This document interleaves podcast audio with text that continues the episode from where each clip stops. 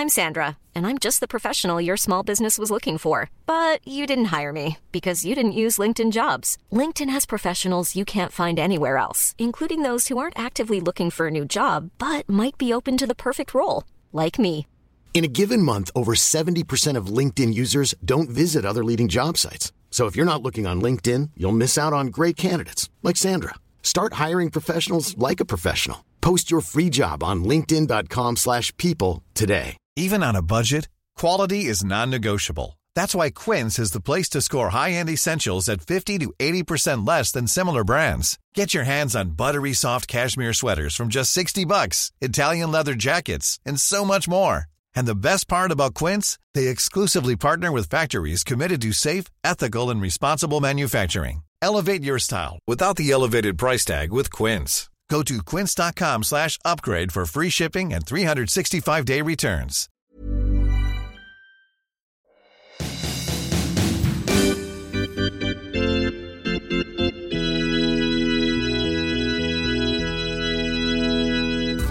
Folks, we're back. It is episode 71, which is two more than 69 of Biscuits Colon a Hockey Podcast. I am Dave. Dave Lozo is my full name. David Lozo is my official name, but I go by Dave because my dad's name was David. So I don't know. I don't know. I don't know how I ever decided that, but it just kind of happened. I'm here in Brooklyn. It's not really hockey season, but I'm going to talk hockey with my good buddy Sean in, in Ottawa. Hi, Sean. Hey everybody, it's Sean up here in Ottawa, home of Erik Karlsson. Still, Still, not that we're bothered by that at all. Mm, not that we plan to keep doing a podcast into mid to late July because we figured Yep. there would be trades and stuff to talk about.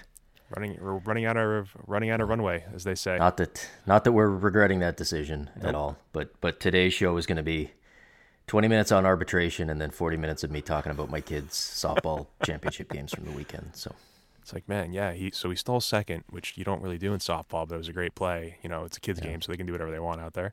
And um, yeah, they won. They won 41-40. I haven't played softball in forever. I'm old now. Like I used to play shortstop all the time. I kind of I kind of miss doing that, but like I feel like I'm too old now. If I go back and play, I got to play like first because I'm tall, and I'm just a big goofy target for for for athletic young people at short. Just kind of depressing. I don't know why I thought of that just now, but why I so really we got the, really- we got the scouting report. can't move left or ah. right or in or back anymore. Oh God, you're 40. Like I run and stuff. Like I'm, I'm so prepared at some point to just like step on like an uneven sidewalk and have like something explode in my knees or my Achilles. This is the stuff you think about when you get older. Is is how rolling over in the middle of the night might hurt your back. I'm gonna, I'm gonna tell you how how old I am, and, and just from a physical standpoint, because in this ch- in my and this is this is a completely true story. My daughter was playing in the championship game of her league. They're playing against a team that has not lost all year. They How win old? the game. Uh, this is like grades four, five, and six, so eleven through thirteen Oh, or okay. something like that. They th- her team wins the game in the bottom of the last inning on a walk off grand slam. It was crazy. Yeah, uh, it was honestly one of like the three best sporting events I've ever been to live. But where I wait, wait. Was is- it was it was it like was it like a little league grand slam where she just ran around the bases and no one could field it, or did she crank one over the fence? It was it was not her. She was actually on Oh. deck when this happened. So her Oh. she's she's she's Alfredo Griffin in this story. But it was it, it was it was a like a the, guy cranked it. But this it's it's little league, so there's no fences. You're not clearing the fence. You just hit it like over the outfielder's head and he run. Okay. Where I come in on this story is I'm the third base coach, so I got to wave four runs home. I, that might have been the most exercise I've had, and I think I came like 80% of the way there towards tearing a rotator cuff. Just trying to get because at that age, kids don't know to run. Like they just run to the base and then they look at you. So you got to like, yeah, it's Really, at 11 or uh, 12? That's like little league age. A, a lot of them. bases. Well, it's it's hit and miss. Let's put it that way. Yeah. Well, it's it, hockey's your sport up there. It's not really baseball, right? So Exactly. We're we're all very confused. You throw us out there with the we're like, why is the ball round? why are there not tiny nets that we're trying to throw it into? why why are we hitting pitches with with stuffed beavers? Like why? That's that seems that seems yeah. too Canadian. Maybe just get bats. Exactly. I don't know. How about that? Home plate is a literal plate with just poutine on it, and it's it's it's all very strange. Every, everybody, Dave and I are trying very Joey hard Votto's not jersey. to. Yeah, we're trying very hard not to talk about the NHL right now because I mean, we got to fill an hour, so you know, we just probably BS at the beginning and then slide. Is, is it time to slide? and then, is B- it time to and slide? then BS in the middle and Yeah. BS at the end. That sounds like a plan. hey, All right. Well, what what has happened in the last week well, in the NHL? well, the the Jacob Trouba thing, I feel like was a really kind of a big thing, but it happened in like late July, and nobody really paid attention to it because it was in late July. It was an arbitration Yeah. hearing that actually went to the arbitrator, and there was no agreement made, and they let the arbitrator decide. And one, oh, that arbitrator. It's a tough job. I know, like You got to weigh the pros and cons. Took him two days to come up with his decision, so which was that he would just just right down the middle.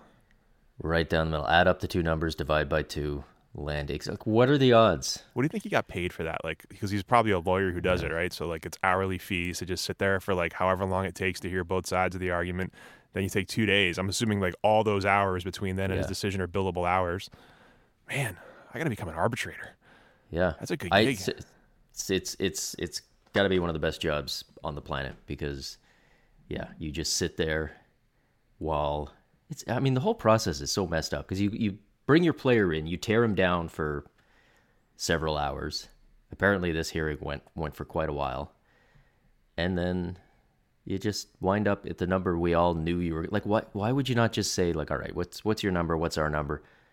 let's just do a deal in the middle because that's where we're going to wind up anyway. So let's not go in there and crap all over each other.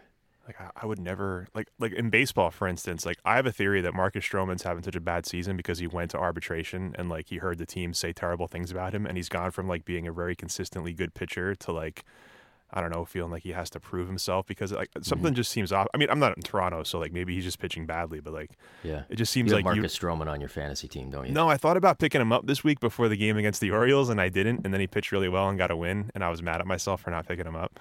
So maybe he's gonna have a good second half now that he had the blow up with the media guy. Maybe like maybe like he's finally he finally got it out, and now he's ready to pitch with the Blue Jays be. 41 games out of the playoffs. Could be. Uh, man, but Welcome yeah, to Biscuits, a baseball and or softball podcast. it's July. We have to mention It- baseball. a it little is. Bit. It's not. It, It is. Uh, it- but but you know what? You mentioned baseball, and that's it's it it it does fit with the NHL arbitration thing because in baseball, arbitration is very different. In baseball, each side picks a number, and then the arbitrator has to choose one or the other. There's no middle ground. You can't you can't split the difference. Is that better or worse? Do you think? I can't decide. See, that's what I'm trying to figure out. I feel like, on the one hand, I feel like it's better because it's not, at least then the arbitration hearing matters. The whole process matters. It's not this ridiculous thing in the NHL where they just split down the middle every time. But on the other hand, it's it's got to. I mean, if if it's a miserable process to go through as it stands, I mean, imagine if you had this, you know, this arbitrator really was picking between four million and seven million for uh, for Jacob Trouba. That I don't know. That would be pretty. Uh, that would be a rough one to lose. Do you think like that arbitrator is like, you know, he gets through the whole hearing and like he's like really torn for two days. Like he's just like, you know, sitting on a back porch and he's just really just rubbing his temples and he's like, I don't know what to do. This is the hardest job ever. Yeah. And his wife's like, I'm an emergency room nurse. Okay, You- you're you're deciding sports people's salaries. Just pick a number so we can go to the lake and hang out with the kids. Just just stop Yeah. already. Yeah, It's not that no, hard. he's he's he's sitting there just like just completely torn, and then like she comes out and she's like, "Oh, I know you're having a tough time. I got us a pizza," and he's like, "Yeah, but how?"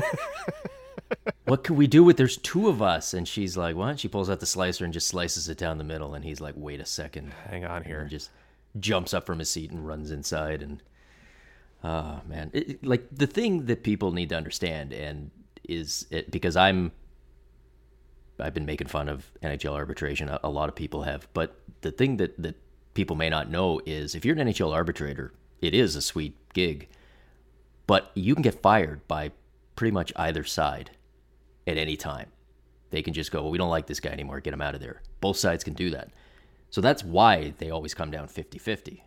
You know, like if, if this guy had been like, you know what, I, Jacob Trouba is one of the better young defensemen in the NHL. He should be maybe not 7 million, maybe he's 6.5. The NHL just goes, oh, okay, thanks for the decision. you're fired. You're never gonna doing pass. one of these again. Yeah, I mean they they still have to pay it. They they I mean that the decision is final, but he'll never do another one. So the the whole like the incentives and everything are all messed up in the system. And uh, but I guess the the bigger story is Jacob Trouba now has a one year deal. Presumably has to go through all this again next year, and then in 2020 he's an unrestricted free agent, and that has you you know there there was the whole thing in 2016. He holds out, says he wants a trade because of lack of opportunity in Winnipeg. Uh, in the two years since, he's emerged as he's continued to develop as a better player. He's no longer stuck behind Tyler Myers on the depth chart. He's he's now probably their either their first or their second best and most important defenseman. And I think a lot of people in Winnipeg figured, okay, this was the offseason where, you know, the you bury the hatchet, get the long term deal done. And instead now he's got this one year bargain deal he's gonna play on. And I don't know, do you do you see him still being a Winnipeg Jet, let's say three years from now, or is this now? Are we now on the uh, the Jacob Trouba trade watch again? I, it reminds me a little bit of uh, Ryan Johansen in Columbus. Remember how like he, you know, really wanted out and he was holding out, and they ended up picking a number for him, and that number set up like a bigger qualifying offer the year after that. So they ended up trading him to Nashville. It's not exactly the same thing, but it this does feel like the beginning of the end because. I don't know. It, it just it just seems like he really doesn't want to be there, which is weird because like Winnipeg is so set up now to be good for not just good. Like if they have goaltending now, finally, like they're set up to kind of be a contender for the next few years. Yep. And he's 24, and I mean, The thing, the thing with him is when when he when he had the holdout two years ago, he was very clear, and his agent were very clear in the messaging around it that it was not about the city, city, yeah, was not about the team, was not about he loved the team and his teammates and the city. It was just that he was a, a right handed defenseman, was stuck behind Byfuglien and, and Myers on the depth chart, presumably for the long term, was basically saying, look around the league, there's tons of teams that need right handed defensemen to play high in the lineup. He's 22. He wants an opportunity to do more than be a third pairing guy, and he's not going to get that in Winnipeg, and, and that's why he wanted the trade. And in the two years since then, like we said, he's he's certainly passed Myers. He he may have passed. I mean, as he and Morrissey play the tough, the tougher minutes in, in Winnipeg, so you could make the case that he's passed Dustin Byfuglien too on the, uh, you know, on in terms of importance to the team. So in theory, that doesn't apply anymore. And if he was telling the truth in 2016, then we shouldn't have a problem. But you kind of wonder if if if that was the truth, or maybe it was a little bit of positive spin and messaging on something, and he he does he would prefer to be somewhere else. But yeah, it's it's tough because what do you do if you're the Jets? You know that they, their window is right now. They can win a Stanley Cup right now. So there's part of you that almost wonders that I mean, if you got to do two one year deals and he leaves as a free agent, let's let's get two years out of a really good player while we have a window open to win a cup, um, and not necessarily trade him for, you know, three quarters on the dollar just because we don't want to lose him for nothing. I don't ju- know. It's a it's just tough what, one. what do you what do you what do you trade him for? Because you don't really need scoring. You're kind of you're kind of loaded up there. You don't I need mean, a goalie. So we, we- I think I think what you trade him for is a lefty defenseman because that's kind of the one spot on their roster, and and, and in theory, you you'd be able to get something pretty good because there's more teams out there who have left-handed defensemen and need right-handed defensemen than the other way around. So if you if you wanted to trade him, but I mean there was also the thing where in in 2016 at least when he asked for the trade, remember he he held out like he's he didn't hold out because I don't think he had a contract, but he, he didn't report like he didn't sign and he missed the first month or so of the season. And there was a feeling at the time that the Jets had to play hardball here. You can't trade this guy who has asked for a trade because you're the Winnipeg Jets. You're considered one of the, the maybe the least attractive markets for players. The team wasn't very good at the time, but you know it's it's cold. You're kind of out in the middle of nowhere. Is the perception you can't trade a guy who says I want out because then every star player who comes to Winnipeg knows they have the option of saying I want out. You got to play hardball. You got to say you're a Winnipeg Jet. You're here right. Put that out of your mind. I wonder if it's kind of the same thing here, where they they say like, no, we we can't. We the the Jets have to trade guys when it's our decision to do it, not when it's when when it's the player. So it's going to be interesting to see, and it's it's you know the stakes are a lot higher now because you know two years ago it was like ah it's the Jets, all right. Now it's the Jets. This is one of the best teams in the whole league, and this is a situation that I don't think is going to unravel this year. In fact, they can't they can't even do a new contract until January now.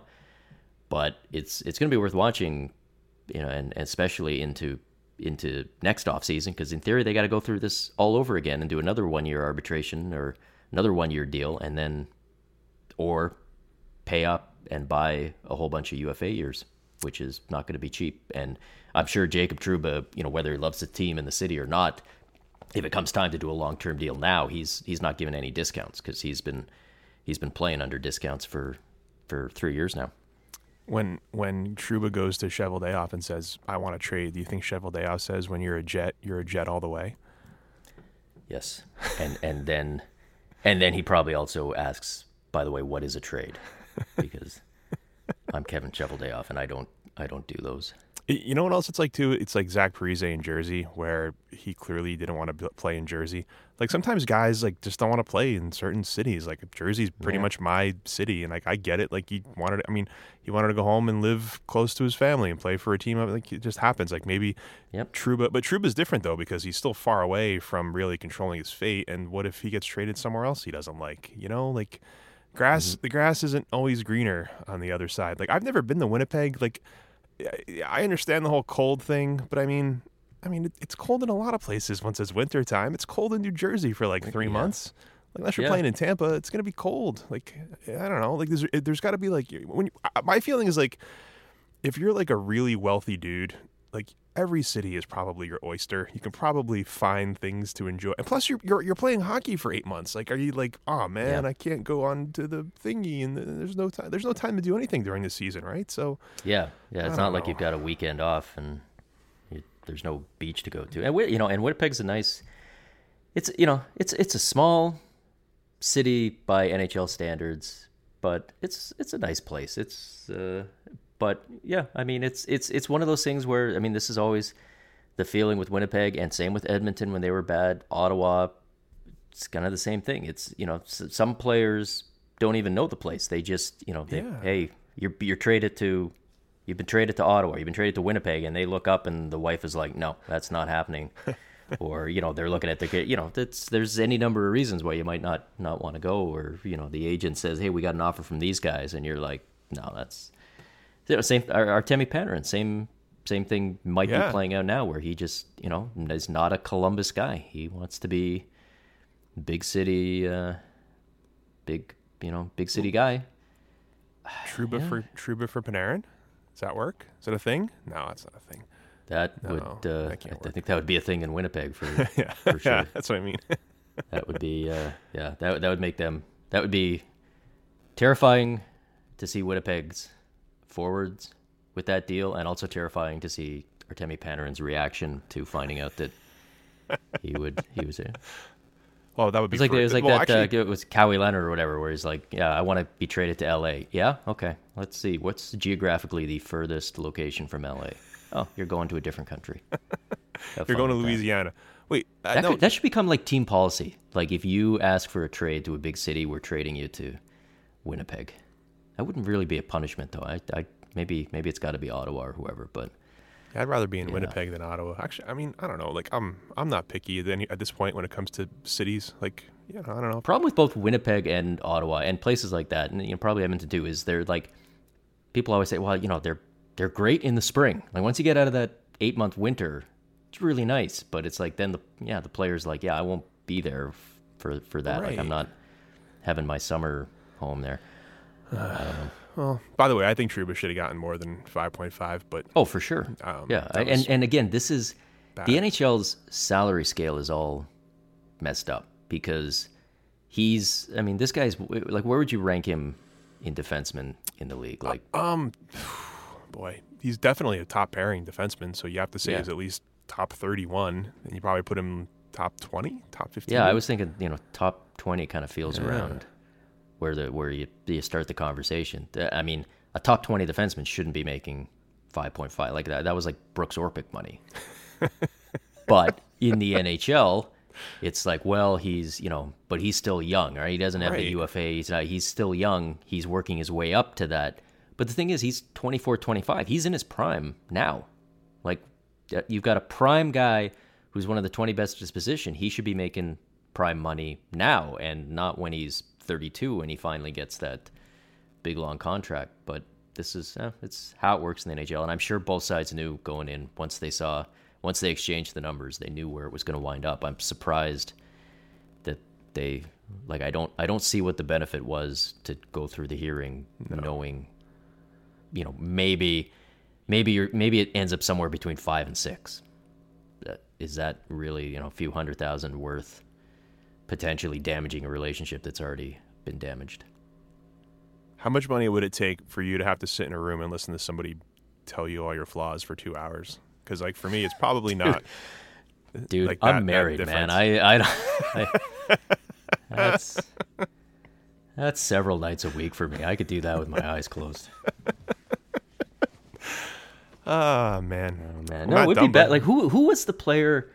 You got money. Oh man, who was it on the Islanders that they made him cry during the hearing? Was the story? was that Tommy Um, Salo?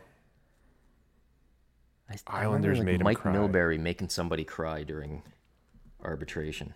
Oh, I was thinking it was like more recent. I was gonna, my guess was going to be Josh Bailey, but I don't know if that's true. Let me see. Islanders. Here you go. Here's some good show stuff. Islanders cry. Arb. Yes, Mike Milbury reportedly reduced Tommy Salo to tears. Oh, is that who it was? Yeah, Tommy Salo. Tommy Salo.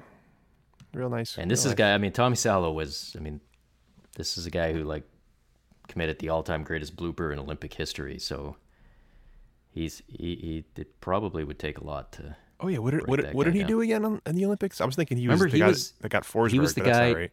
Yeah, no, when um uh oh what was it 2002 I guess when they're uh, Sweden lost to Belarus, and it was like tied with a minute left, and some guy shoots a bomb from center ice and it hits Salo in the head. Oh, and he kind of like jumps in the air, it hits him in the head, and like flips over. I mean, it was the craziest goals ever. But uh, yeah, that was. Yeah, there it is. I'm just I'm scrolling. I found an article here as I'm researching on the fly, and yeah, there's. this is now a Tommy Salo podcast. This is now a Tommy Salo podcast. Yeah, it's.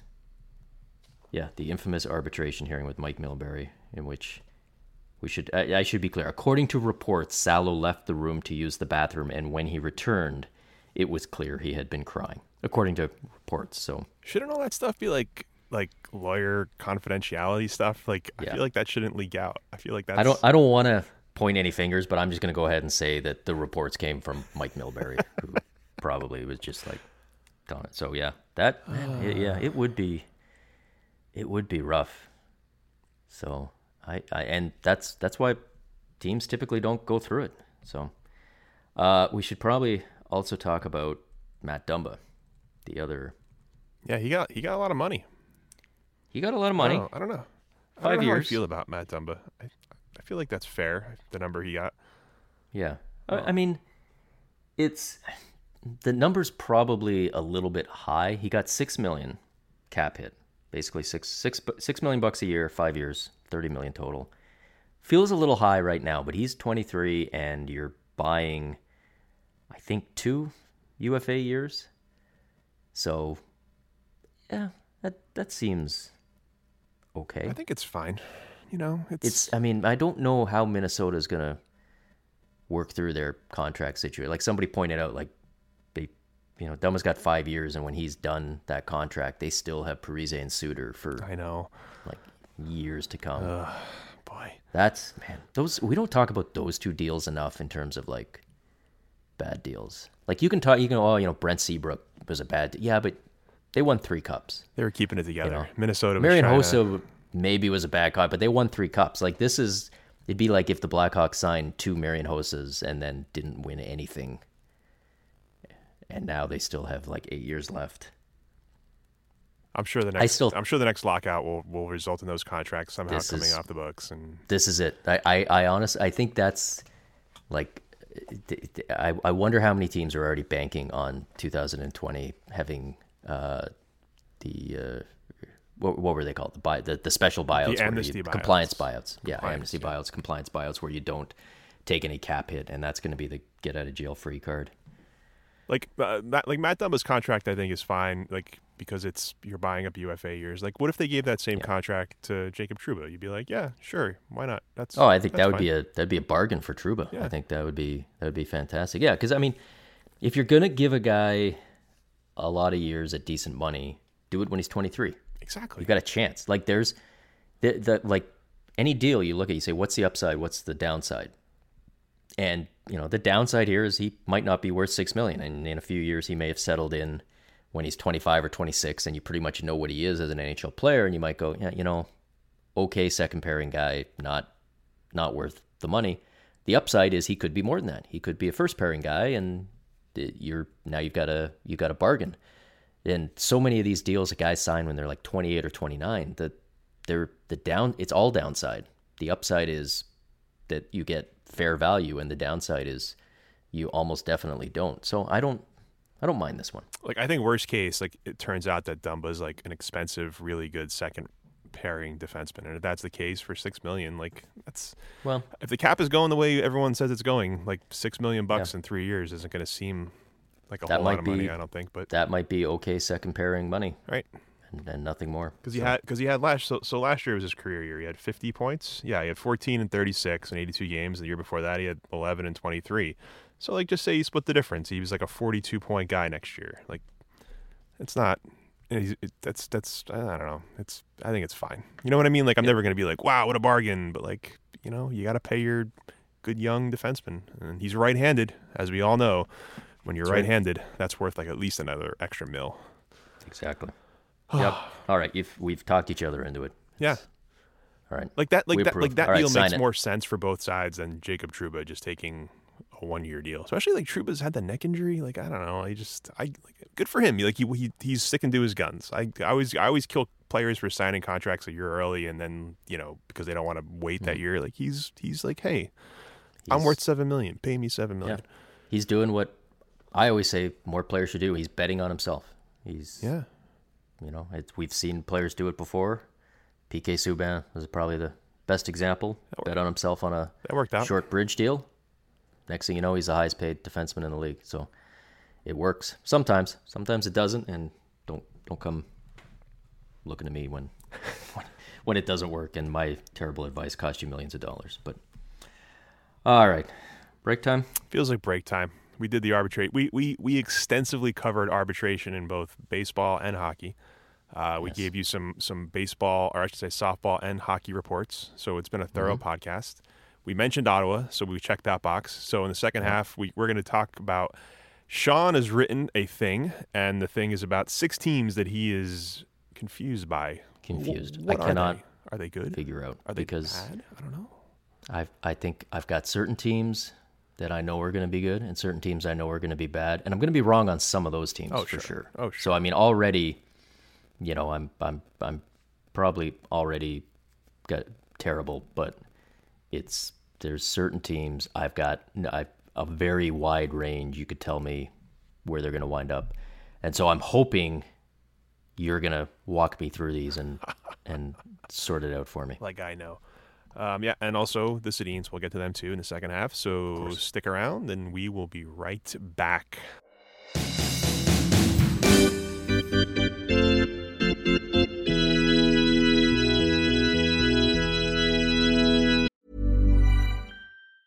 Hey, it's Danny Pellegrino from Everything Iconic.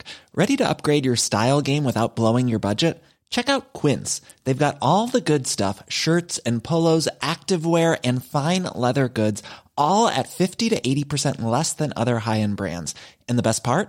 They're all about safe, ethical, and responsible manufacturing. Get that luxury vibe without the luxury price tag. Hit up quince.com slash upgrade for free shipping and 365 day returns on your next order. That's quince.com slash upgrade. We're back.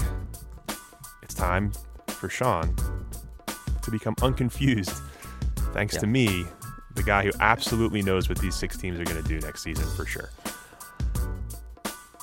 All right. You ready? Do it. Help me out. All right. I'm going to start with the team.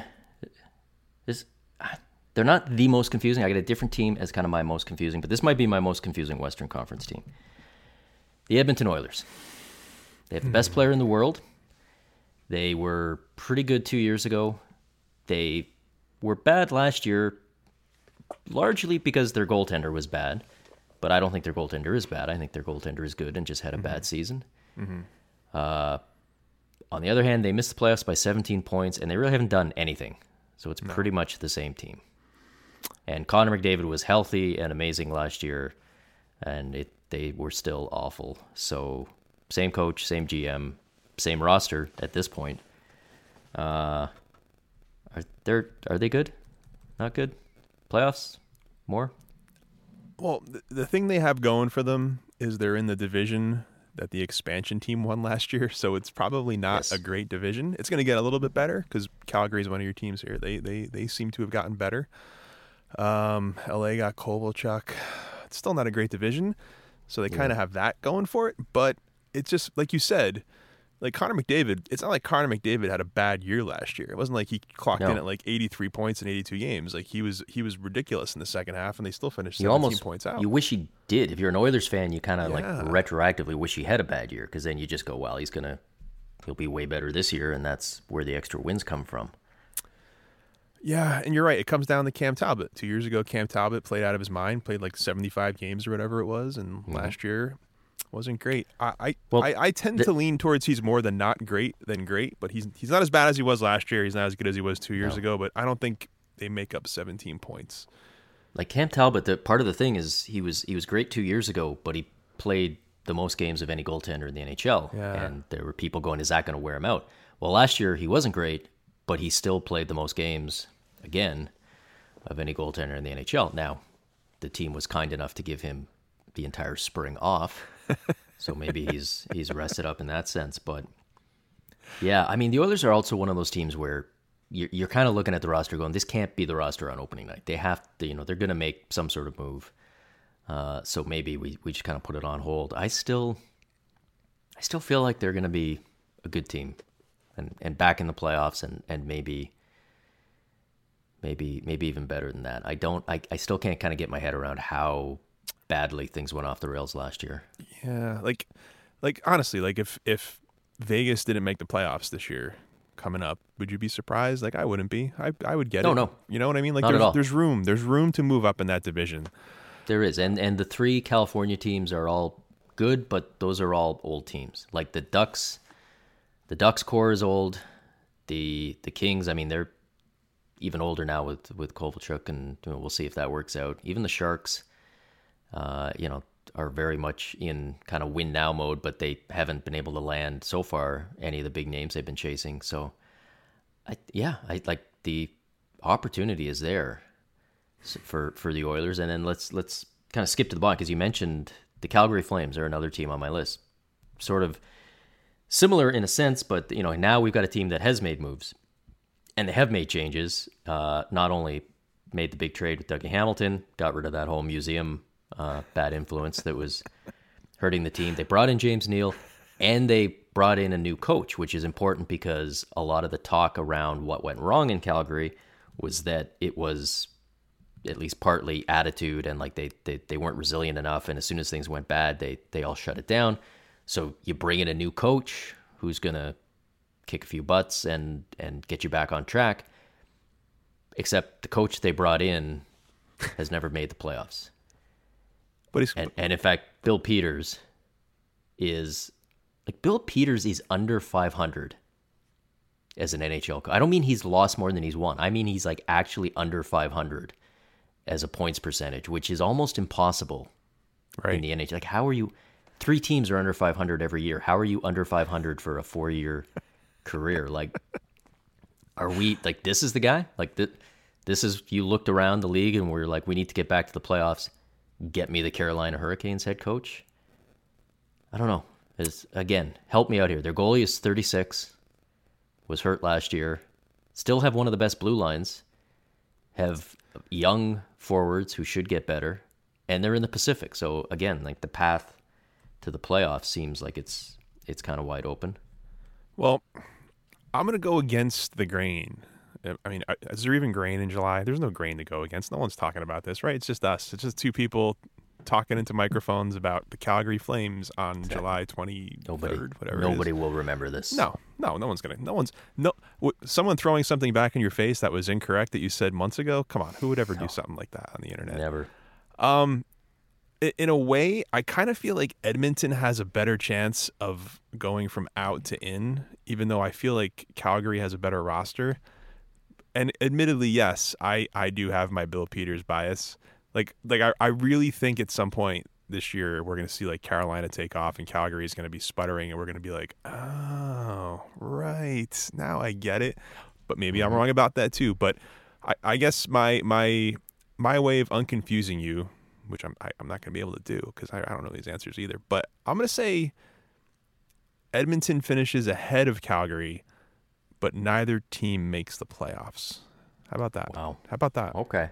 All right. So you are much more pessimistic because I close because I, I when I wrote this piece, I did the kind of like back and forth. They'll be good. They'll be bad. Back and forth. But then I, I kind of forced myself to go and make some predictions because otherwise I'm just sort of Right. twisting in the wind and and not, you know, I, I gotta I gotta plant a flag at some point. So I went I went the other way. Here's my prediction: hmm. Flames, Oilers, round two, Pacific Division Championship playoff series. What? Not only are they getting in, they're going to be playing in the in the Elite Eight, playing as they say in, in round two. sports. Yes, round two, the the round where the very best teams play each other. They'll be like the they'll be like the eighth seed and the thirteenth seed playing each other while the Leafs and Tampa play like the battle of 130 point teams. That means you have one of these two teams going to the conference finals. Let- Let's let's not bury that part of the story too. I guess My it does. goodness. Yeah, I'm gonna say like one of them, one of them will be good enough to, you know, finish in the top two in the division, and will just be a good team. And one of them will be good enough that they will pull off the upset over. I'm gonna say San Jose. Wow. Yeah, there you go. See, like San Jose, Battle me, San Jose is the one team in the division I feel good about. Like San Jose in the Yes. playoffs, top three somewhere there, sure. I kind of like LA, be that second team, and then it's like a completely wide open. I, I'm I'm kind of here in late July, maybe selling myself on the idea of the Coyotes a little bit. I I, I always fall in love with the Coyotes between They July have and to August. at some point, I right? always do. Yeah. So I like. I think the Coyotes are definitely going to be better. Like I was looking over because because one of the things I always do when I do this stuff is I look at like odds maker odds because that's a good reality check. It's a sanity check on whether you're crazy. But sometimes you see stuff and you're like, ah, like I and they. I saw a list of odds that had the Coyotes like third last in the league. I was like, I don't think so. You know, I feel like they're yeah, I get it, you know but going to be better, but playoff better. I don't know, but they they weren't on my confusing list. Uh, here, here's a team that because we we sort of this is the good segue from Calgary is Bill Peters' old team, Carolina Hurricanes. I feel like this is the tenth year in a row that I've looked at the Hurricanes roster and went, yeah, this is the year they're in the playoffs. yep. And every year, it doesn't happen. And it's never close. It's never close. Have they? Yeah. It's never like Have game 82. fixed- You're like, oh, they might get in. Like, no, they've been they've been out for like 20 games now. Sorry. Yeah. Have they have and you know last year was the goaltending. Scott Darling, he's still there. Have they fixed it? Petr Mrazek gonna fix the goaltending? Maybe they fixed it by jettisoning. there's- a word, jettisoning. That feels like a word that you would just hear in Star Wars. They, they, they jettisoned over, but it's a real word. Jettisoning Bill Peters to Calgary. I guess they didn't jettison him there. They fired him, and then he went there. No, he kind of jettisoned Yeah, himself. himself, yeah. He he he took off. So I, you know, like here's the thing. And this is this is my wildly optimistic side talking. Every time I look at the Hurricanes, I feel like this team reminds me of what we all thought about the Winnipeg Jets a year or two ago. Where you looked at the Jets and you were like, lots of talent. If they can ever put it all together, don't really have the goaltending. But if that ever clicks, this team's going to be good. And then last year it finally clicked, and they weren't just good; they were amazing. Now I'm not saying the Hurricanes are going to be a 110 point team or whatever the Jets were, 120. but they're going to be 120. uh, but you know, it it kind of feels like I mean the the thing now, like you look today, you talk about the Winnipeg Jets, and everyone's like, yeah, of course, yep, it's the Jets. Of course, they were going to be good. Look at all that young talent. This was, you know, we all we all knew this was going to happen, but no, we didn't. Right. You know, last year, this time last year, the Jets were coming off pretty much the same sort of season the Hurricanes were coming off of, and we are all kind of like, ah, someday for the Jets, but I'm not getting suckered in again. You know, and and I don't know. that the Hurricanes kind of feel like that. I, It's the one same thing, I will say, it's the same thing. If, if they get goaltending, they can be a 110 point yeah, team. 100, if they get definitely- goaltending. Now the difference is the Jets had Connor Hellebuyck, who was always a top prospect, top young goaltender that people thought was going to be very good someday. And you know when when he finally flipped the switch, look out, and that happened last year. And the Hurricanes don't have that anywhere.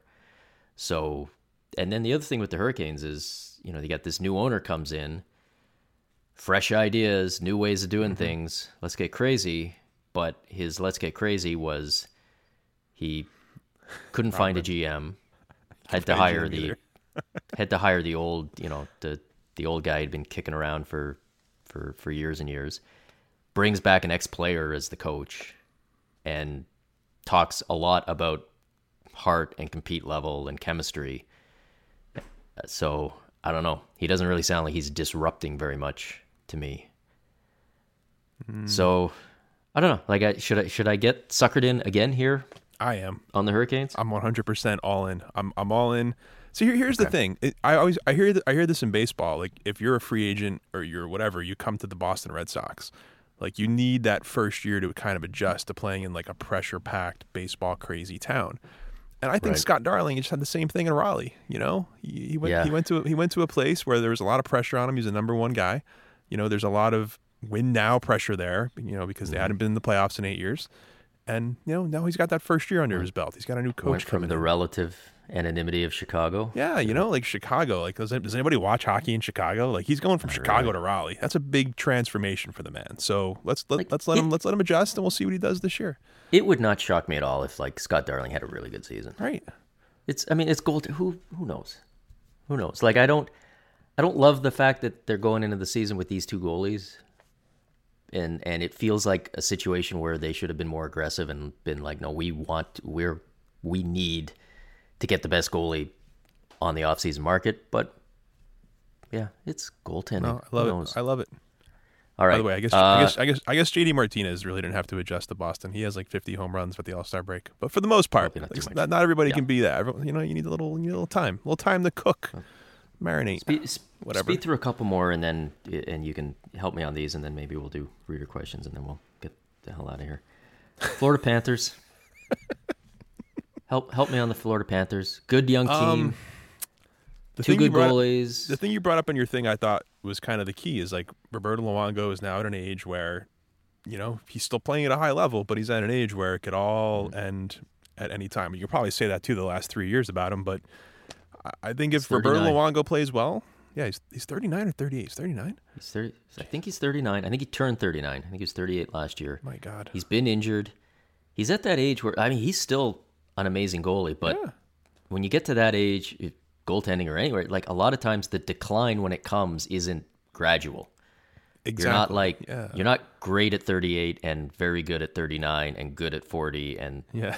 average at 41. Just like just you you might apart. be you might be great in November and then terrible in December. And you know James Reimer's a good backup. They've got all these like they've got so much young talent and and like in key spots. It's not just like their third and fourth lines are young. They've got you know, the the top of their lineup is young. So even if they don't change anything, you'd expect them to be better.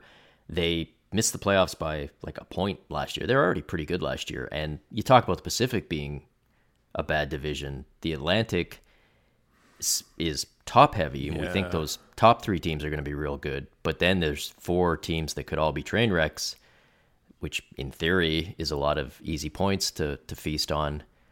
I, I guess where I came down on the Panthers is I'm having a hard time getting out of anything different than last year, which is finish fourth, and you have to fight off the Metro teams for a wild card spot. So it's like Tampa, Toronto.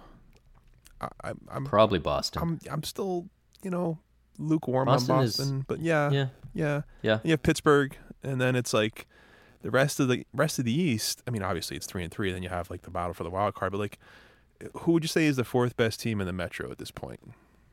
Columbus. Can, Well, can Florida be we'll- better than Columbus? I don't know. Yeah, it, because that's Columbus is the other team on my list that from the from the East. I also I had I had Dallas, who I just every year I think Dallas is going to be good. Jim Nill certainly seems to think they're going to be good because they're in on every player, every big big star. Uh, but uh, you know they they weren't good last year. They've missed the playoffs a couple years, bringing in a rookie coach from college, which tends not to work. And they're in the Central. So is Dallas in the playoffs next year? I'm gonna say Florida. Yes, I don't really have any sort of real argument for it because obviously those three teams are on paper way better. But I don't know. I just think Florida. It's Luongo. If Luongo plays 55 games, they'll get in the playoffs. How about that? But for Dallas, Florida is another one of those teams where if they break through and they I could see them like passing Boston and everyone being like, Yeah, of course, of course Florida was gonna be good. Exactly, And then right. This this is something by the way that really whenever I do something like this really hits me. I don't think hockey fans understand how much this stuff changes year to year. Because I wrote like in in uh, yeah in in my intro to this piece, I wrote about how like this time last year we all thought the Oilers and the Blackhawks were going to be cup contenders, and we the, the odds makers had the Oilers as co-favorites for the Stanley Cup on opening night. They had the Last Blackhawks year? fourth last year with Pittsburgh. They had the Blackhawks fourth, but I've got all these people like tweeting me and they're like, um, hello, who thought the Oilers and Blackhawks were going to be good last year? And it's like, dude, just about everybody. Like, you know, I know now after a year it seems obvious and you're like, no, nobody thought they were going to be good. Yeah, they did. The, the the people whose job it is to make money off of this thought they were going to be good. And I'm not suggesting odds makers are always right, obviously, but they don't take teams that everyone agrees is going to miss the playoffs and make them cup favorites. Well, it, it, So- to, I I will push back on that because I think odds makers pick the odds that they think will get the money bet evenly on both sides. You know what I mean? They don't necessarily They- maybe think Chicago's the fourth best team, but really do that. That's kind of a misconception. There is some of that, Eh, but that's more on like the day to day. You know, if you if you're setting a line for a football game, sure. But when you're doing futures, nobody's expecting a flood of money to come in on NHL futures. So you're not, and you're not trying to lure people in on the on the Oilers or somebody like that. Like I, you know, I get maybe for the real high volume teams, maybe Chicago, maybe a Toronto, they they nudge up a little bit. But odds makers aren't in the business of getting equal money on both sides. They're in the business of getting the most money in their pocket that they can, and that means they're they're happy under certain cases to have unbalanced bets coming in if they think they're on the right side of it. Mm. gotta bet both sides. So wait, Dallas, Dallas, That's the, Dallas. that's I'm out the, on. the Dave Lozo strategy for you just bet. If you bet, No, I'm the opposite. sides, like will- like if I'm in like an NCAA tournament pool and it gets down to the point where like I have a chance to win it, and so whatever. Let's say Villanova's playing Duke in the final, and I have Villanova winning it all in my pool, and it works out where like Villanova is laying six and a half. I'm not gonna bet Duke plus six and a half to hedge. Like I'm really not a hedger when it comes. I don't Not like doing that. Like I'm, I made my I made my picks. I'm gonna stick with them. That's kind of what I do. But like it doesn't really come up all that often because I don't really win NCAA pools all the time. But you know what I mean? Like I don't like the idea Yeah. of you know, I'm in it to win it. No hedging. moral weakness to hedge. Yeah. I like it. Yeah. All right, so my last team because we talked about them and then I jumped off, and the reason jumped off to come back last is because this is the one team that I'm completely Columbus Blue Jackets. Yeah, I don't know. I like. Let me. Uh, I'll read what I, I what I what I wrote is I said I don't think there's a team in the league with a wider range of plausible outcomes. It right now it, you could if you came back from the future a year from now and obviously my first question would be how did the Columbus Blue Jackets do? you you could tell me they won the Stanley Cup and I'd be like, "Yep." And you could tell me their season was a total disaster. Tortorella got fired, they traded half the team, they finished in the bottom 5 of the league and I'd be like, "Yep."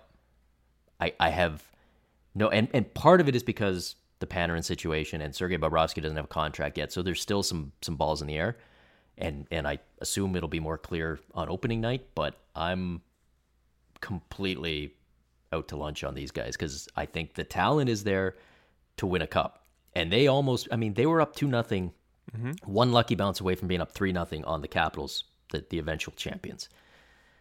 And yet, it's also the Blue Jackets. And their best player wants out, and they've never won a playoff series, and their goaltender needs a new deal. And oh, by the way, in in a season where there could be a lot of volatility and and challenges, they've got John Tortorella as their coach, a guy who flips his lid over off-season quotes from departing free agents. What's he going to do if they lose four of their first six games? Okay. Help. First of all, I just want to say that I'm really picturing like a portal opening up in your living room and like me jumping through it with like my clothes Yeah. all tattered. And I'm like, I'm from 20, Yeah. I'm from 2019, Sean. I have a message about nuclear war, and you're like, what's Sergei Bobrovsky's save percentage this season? Just tell me. Right. Just tell me the save percentage. Don't spoil it for me. Sean, we have to save the world. So here's what I need you to do. Did they trade Panarin? Did they trade Panarin or no? Yeah. Just tell me what they did with Any- Panarin. Anything? I'm go? gonna say playoffs. I, I I'm with you. okay. Playoffs like wild card playoffs or I think they can be challenge for the division playoffs? I think they're I think they're going to be up there. I I don't know. I, I I'm trying to get a feel for Pittsburgh at this point because their time is moving forward on all those guys. But I, I Mm-hmm. Columbus I think is going to finish top three in the division. I'm I'm not prepared this early stage of the offseason to give you a number, but I'll say between one and three. I, I think they're better than a wild card team. so top three. So we're above. We're above wild. I think I just called them the fourth best team in the division like six minutes ago, but now I'm, now I'm moving them up between one and three. There you go. All right. All right. I feel like I okay. I feel better now. Yeah, because I feel like I didn't really help on any of these. I feel like I'm gonna just I'm gonna spread your contact confusion. Sportsnet and have them take the article down because I'm no longer confused on those teams, and I'll just replace it with say, like six uh, six teams I'm confused about. This should be part one of a five part series. All right, It so just we, builds up to me going like I'm pretty sure the Lightning will be good though. this just and now and now it's time for Sean's lukewarm takes. Sean, what do you feel about Tampa? Could win the cup, might not win the cup. This has been Sean's lukewarm takes. There's a We'll, lot of we'll get a little song. a lot of different directions this could go. All right, let's let's do some questions because we got to be out of here in six minutes today. We got so you All can right. probably see that by the time remaining on the podcast. Um, Mick Mick Cloud um, wants to know: Did the Avs just get lucky last year, or are they actually kind of good? They're like the seventh team that I would have put into your story because I'm I feel I feel about them the way you feel about like other teams where Yeah. I feel like maybe they're not as good as they were last year, but I don't know. Maybe Yeah. maybe I feel like my, my answer to his question is yes yeah. to both of those things. yes, they were a little lucky, but yes, they're good. I would not like if I was making my picks right now, I would not have the Avalanche in the playoffs. But I would not have them, you know, they're going to look more like last year's team than Yeah, two years ago when they were terrible. But if they finished the season with 90 points and miss the playoffs by 5 points, I wouldn't I I think that would feel about right to me. uh, Bang Bang Bart, which I believe is a reference to The Simpsons based on the name and the avatar. I can't quote The Simpsons like I can like Seinfeld and Friends and Thirty Rock. I don't know why. Like I love The Simpsons, but like I just kind of, I don't know. I don't, I don't, I don't have the same repertoire that other people do. Uh, what's the ideal number of teams, and will we one day have a forty-team league? Um, yeah. Like at, at what point do we stop expanding? Day, yeah. I, I well, w- when you run out of markets willing to pay Yeah. 650 million. I mean, that's the honest answer. I think you know, the league in fairness, we hadn't had expansion in 17 years or whatever. So, I mean, they're they're I don't know, I don't right now there's not 40 team 40 markets out there that can support NHL teams even if you add, you know, and put another team in Toronto or or something like that. So one day do we get to 40 teams? I think one day we do, maybe even internationally. Uh, but Yeah, you'd have to go soon. international for sure. Well, technically, The- we the are thing is- international already. Yeah, yeah, but you know, like go, know, go over to. Europe or, or somewhere. I- mean, the thing is, this is you know the NHL. You know, you you could baseball could be forty team league. NFL could do it. Um, you know, in terms at least of of interest. This is where the NHL, to some extent, gets hurt a little bit by the fact that they they seem very satisfied to just get as much money as possible out of people who already like hockey and not to to try to bring in new fans. I will say that when he says the ideal number of teams, because this always comes up, there's always people who want contraction. There's 24. always people who say 24, Get Sean. it down to 24. Yep. Get it down to. That's the number. And yeah, you know, m- maybe, but the, the, there's a bad argument that gets made. Is people people say that you know the the problem, you know, part of the problem with the league is the talent's too watered down because there's too many there's too many teams. So you got to contract, and then and then the game will be better, and it'll be more fun to watch hockey because the teams will all be better. And first of all, that I'm I'm I'm not convinced that that the premise is true that there's not enough talent because there's so I mean compared now to when it was a 20 team 21 team league and almost all the players were Canadian. There were only like 3 regions in the US producing hockey players. Europe wasn't sending many guys over. You compare that to now and there's nine more teams, 10 more teams, but so much more talent flooding in and there's so much the development's better. But the other piece of it is if you just want entertaining hockey, you should want a 40 team league with because Right. hockey is a game where bad players making mistakes is what makes hockey fun. Like contracting down to 24 teams and every team has now got, you know, great even their third line and third pairing are amazing.